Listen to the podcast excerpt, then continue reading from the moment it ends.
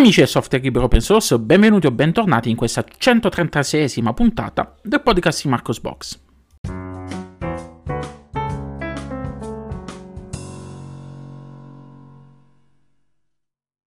E rieccoci qui dopo una piccola pausa di una settimana a commentare con voi le principali notizie del mondo del software libero open source.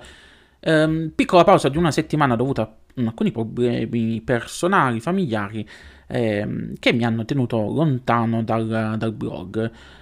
C'è da dire che comunque in queste ultime settimane non è che ci sono state mh, tante notizie, tante notizie interessanti al mondo del software libero open source, quindi ehm, erano, molte erano notizie riguardanti i rilasci di nuove versioni di software che ho evitato come la peste, non ho pubblicato sul blog per, per evitare di scassarvi le scatole con il solito annuncio. È uscita la nuova versione di Firefox, è uscita la nuova versione di X, che cosa cambia? Niente, però è uscito il nuovo numero. Eh, vabbè, mm, eh, ho preferito non ammorbarvi. Vabbè, iniziamo la puntata.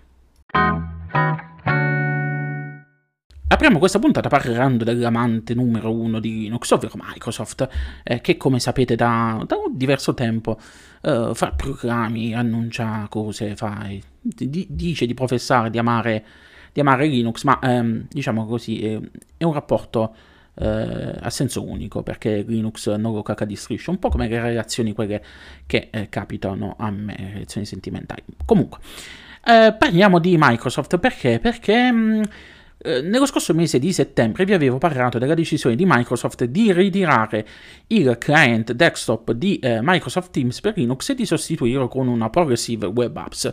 La scelta di rilasciare una Progressive Web Apps di Microsoft Teams per Linux è stata dettata dall'esigenza di allineare il software con la versione per Windows, quindi consentire anche agli utenti Linux eh, di Microsoft Teams funzionalità come che ne so, gli sfondi, reazione, visualizzazione di gallerie e quant'altro.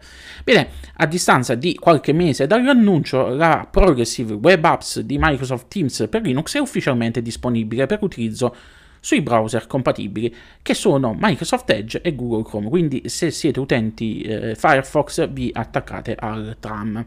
Eh, come detto prima, la Progressive Web Apps offre accesso a più funzionalità, inclusi sfondi personalizzati, visualizzazione della galleria, eh, reazioni, eh, la funzione alza una mano nelle riunioni, eh, nonché la visualizzazione di gallerie di grandi dimensioni, la modalità insieme, insomma, offre tutto quello che offre già la versione per Windows e la offre anche per Linux.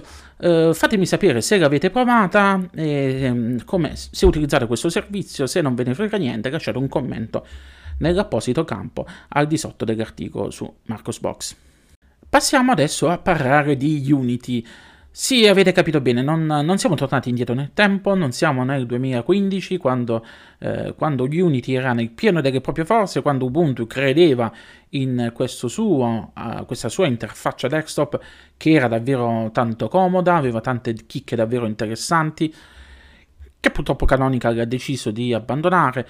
Eh, sapete bene, lo sviluppo di Unity è stato discontinuato perché eh, Ubuntu ha iniziato ad adottare eh, Gnome Shell con, eh, c'è da dire, ha cercato di mettere anche una patch a Gnome Shell con, con il suo ambiente desktop, eh, con una serie di estensioni per scimmiottare, per mimare quella che era Unity, senza riuscirci al 100%, però comunque l'ha migliorato. C'è da dire che almeno per mio modesto parere eh, la versione di eh, l'interfaccia desktop di, eh, di, Ubuntu con Gnome Shell, con tutte le estensioni di Ubuntu, eh, beh, rendono più funzionale eh, Gnome Shell, quindi eh, Canonical ha centrato più o meno il punto, però non è riuscita mai a emulare quel, il, caro vecchio, il caro vecchio Unity. E ehm, sapete bene, sapete bene perché ne abbiamo parlato nelle, nelle scorse puntate. Eh, uno sviluppatore indiano, giovanissimo, Rudra Saraswat, spero di averlo pronunciato bene, non aver insultato nessuno con, con pronunce alquanto discutibile, che è l'attuale eh, manutentore principale di Unity, nonché creatore di Ubuntu Unity, il nuovo flavors di Ubuntu, che ehm, avete avuto modo di provare qualche settimana fa con il rilascio dell'ultima versione di Ubuntu. Bene, ehm, questo sviluppatore ha annunciato la disponibilità di Unity 7.6 per Arch Linux. Um, è disponibile uh, in versione completa, quindi tutti quanti i pacchetti di Unity sono presenti all'interno del, del repository, quindi inclusi eh, Unity Control Center, eh, Unity Settings Daemon, Compiz con tutte le patch di Ubuntu e bla bla bla, tutte, tutto il cucuzzaro completo. Su Marcosbox trovate il link alla pagina eh, dedicata sul blog, sul sito ufficiale di Ubuntu Unity dove vi viene spiegato come poter installare Unity 7.6 su Arch Linux.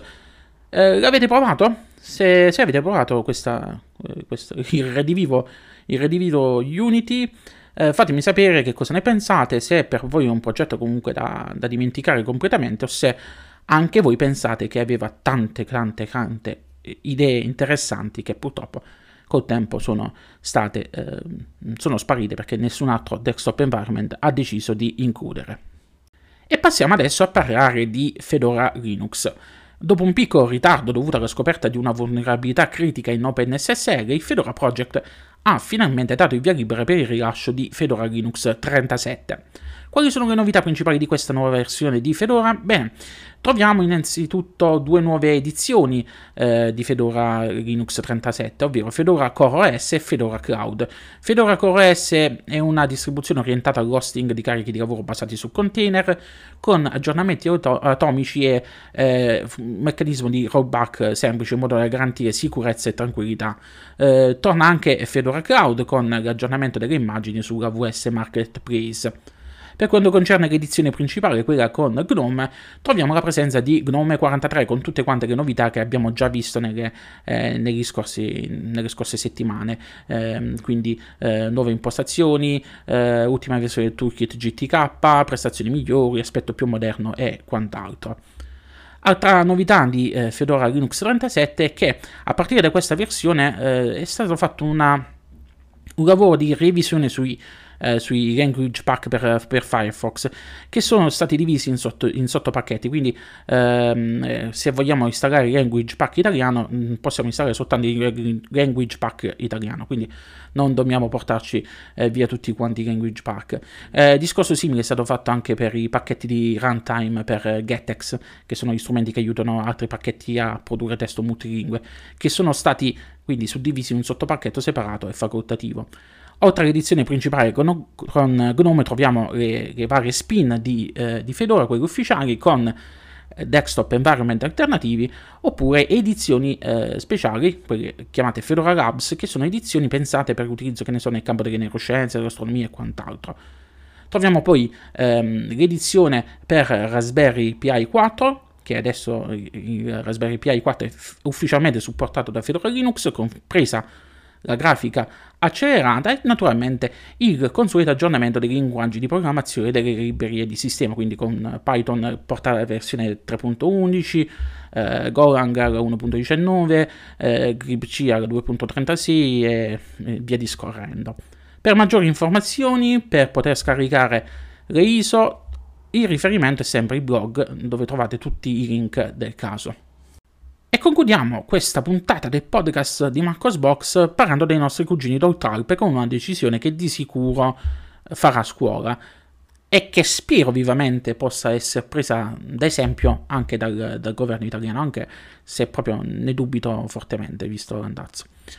Le autorità francesi hanno dichiarato illegale l'utilizzo della versione online di Microsoft Office 365 di Google Docs nelle scuole e nel settore dell'istruzione, perché perché semplicemente non rispettano il GDPR in quanto i dati non vengono ospitati all'interno del territorio dell'Unione Europea. A dirlo è stata l'Assemblea nazionale francese in risposta a un'interrogazione scritta eh, fatta da un cittadino francese, il signor Philippe Latombe, che ha fatto un interpello scritto al ministro dell'istruzione relativo alla decisione di utilizzare, di proporre, di sponsorizzare l'utilizzo di Office 365 gratuito per studenti e insegnanti. E tutto quindi è partito, come vi dicevo, da, da questo esposto, da questo interpello presentato dal signor Philippe Latombe, che esprimeva alcuni dubbi in merito a, sia alla sovranità nazionale eh, per quanto riguarda la localizzazione dei dati personali che risiedono di fatto su server statunitensi, quindi eh, non risiedono eh, su, cloud, su, cloud, nazionali eh, o su cloud, meglio ancora, eh, presenti all'interno dell'Unione Europea, e anche ha espresso dei dubbi per quanto riguarda possibili problemi di eh, dumping, quindi ehm, problemi di concorrenza sleale. Le autorità francesi hanno risposto all'interpello, hanno rimarcato in questa risposta la normativa vigente in Francia in materia relativa al cloud nazionale, che predilige l'utilizzo di soluzioni cloud eh, nazionali o comunque ospitate all'interno del territorio dell'Unione Europea, hanno rimarcato anche una nota interministeriale eh, dello scorso eh, settembre 2021 che affermava che la suite di Microsoft Office 365 non era conforme alla dottrina francese del cloud al centro. Eh, hanno ribadito che in assenza di misure aggiuntive in grado di garantire un livello di protezione adeguato, gli istituti di istruzione superiore eh, utilizzino soltanto suite collaborative offerte da fornitori di servizi esclusivamente soggetti al diritto europeo, che ospitano i dati all'interno dell'Unione Europea e non li trasferiscano eh, negli Stati Uniti. Il Ministero ha quindi deciso di bloccare eh, qualsiasi diffusione eh, sia di Microsoft Office 365 ma anche di eh, Google Docs all'interno delle, degli istituti scolastici, nel settore dell'istruzione in generale. E perché? Perché di fatto è eh, contro la normativa francese, ma è anche contraria alla eh, GDPR che è stato adottato a livello europeo. Speriamo che questa decisione, come, come vi dicevo prima, venga, venga presa anche da, da, noi in Italia. Fra l'altro vi ricordo che una decisione simile era stata presa um, a luglio del 2019 eh, dallo Stato dell'Assia in Germania, uno dei 16 stati federati che compongono la Germania, che aveva similmente eh, dichiarato illegale l'utilizzo di eh, Microsoft Office 365 nella versione cloud ehm, nella scuola, perché i dati, appunto, i dati personali degli studenti vengono spediti su server eh, statunitensi.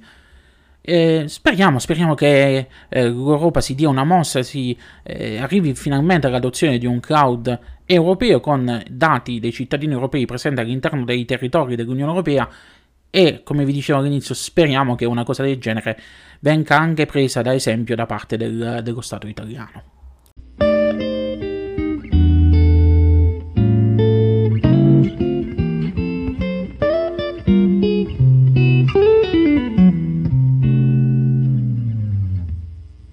Con questa ultima notizia si conclude qui questa 136esima puntata del podcast di Marcos Box e come sempre vi invito a seguirmi sui social, quindi Facebook, Twitter, fin quando ci sarà Twitter, visto che l'andazzo che ultimamente sta prendendo la piattaforma, eh, mi trovate anche su YouTube, quindi dove posto eh, le repliche del, delle puntate del podcast, ma ogni tanto posto anche qualche eh, video guida. Mi trovate su LinkedIn con il mio profilo personale, mi trovate sulle principali piattaforme di podcasting, quindi eh, Google Podcast, Apple Podcast, eh, Spotify, eh, Amazon Music, Amazon Alexa, eh, Castbox, Anchor, eh, vabbè, chi più ne ha più ne metta. Quindi mi trovate praticamente ovunque. Eh, vi ricordo infine che mi trovate anche su Telegram dove è disponibile il canale ufficiale di eh, Marcosbox che potete utilizzare anche a mo' di feed reader.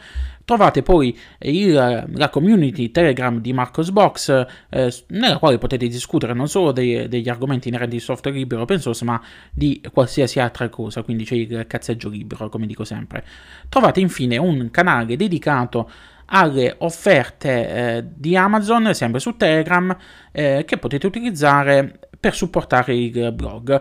Um, trovate tutti quanti i link affiliati ad Amazon, quindi se acquistate da quei link eh, una piccola parte verrà eh, data da Amazon al sottoscritto che verrà utilizzata per finanziare, per supportare eh, il blog, compensare rotture e quant'altro, perché sapete bene che mi capitano sempre rotture di, di tutto. Ma esempio l'ultima rottura che mi è capitata e che c'è un filino di una delle porte ehm, USB, quella lì del, del, case del computer, che si è leggermente sfilato ed è quello il motivo per cui non mi funzionava più una delle porte frontali del, del case. E tutta me succedono queste cose. Vabbè, comunque, eh, vi ricordo inoltre che potete supportare il blog anche acquistando una VPN da uh, Surfshark, da uh, NordVPN e da Atlas VPN. Trovate tutti quanti i link del caso su Marcos Box, sulle pagine del blog. Lunga vita e prosperità a tutti quanti, ci riascoltiamo nella prossima puntata del podcast di Marcos Box. Ciao ciao! Ah, oh, un momento prima di lasciarvi, eh, mi ero dimenticato di questa notizia eh, che non, è, non, riguarda Marcos Box ma che riguarda eh, la mia presenza sui social. Da qualche giorno mi sono iscritto anche su Mastodon, sto iniziando a guardarmi attorno visto che eh, Twitter sta, eh, tutti quanti lo stanno dando per spacciato e quindi eh, sto iniziando a dare uno sguardo anche a Mastodon, quell'alternativa a Twitter come viene chiamata, che poi alternativa non è, magari ne parleremo meglio in qualche puntata facendo qualche approfondimento. Eh, mi trovate con il nick Magi, quindi Milano, Ancona, Genova, Imola. Uh, sia su Mastodon.1 che su Livello Segreto, che è un'altra istanza presente su, uh, su Mastodon, mm, molto interessante, mm, dove troverete tante persone belle, tanti, eh, tanti anche personaggi famosi, tanti esuli di Google Plus eh, mm, insomma, eh, seguite, seguite se, siete, eh, se siete interessati all'utilizzo di Mastodon, date uno sguardo al livello segreto. E beh, con questo finisce veramente questa 136esima puntata del podcast di Marcos Box. Ciao ciao.